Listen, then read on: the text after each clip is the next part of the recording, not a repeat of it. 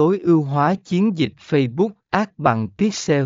Bước đầu tiên để thành công, phần 44 công ty ABC, chiến dịch thương hiệu, công ty ABC đã sử dụng Pixel để đo lường tương tác trên trang web và tạo danh sách khách hàng tiềm năng.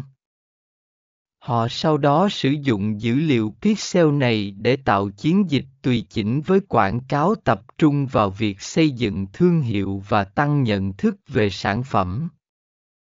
Kết quả là, thương hiệu của họ trở nên nổi bật hơn và thu hút nhiều khách hàng mới.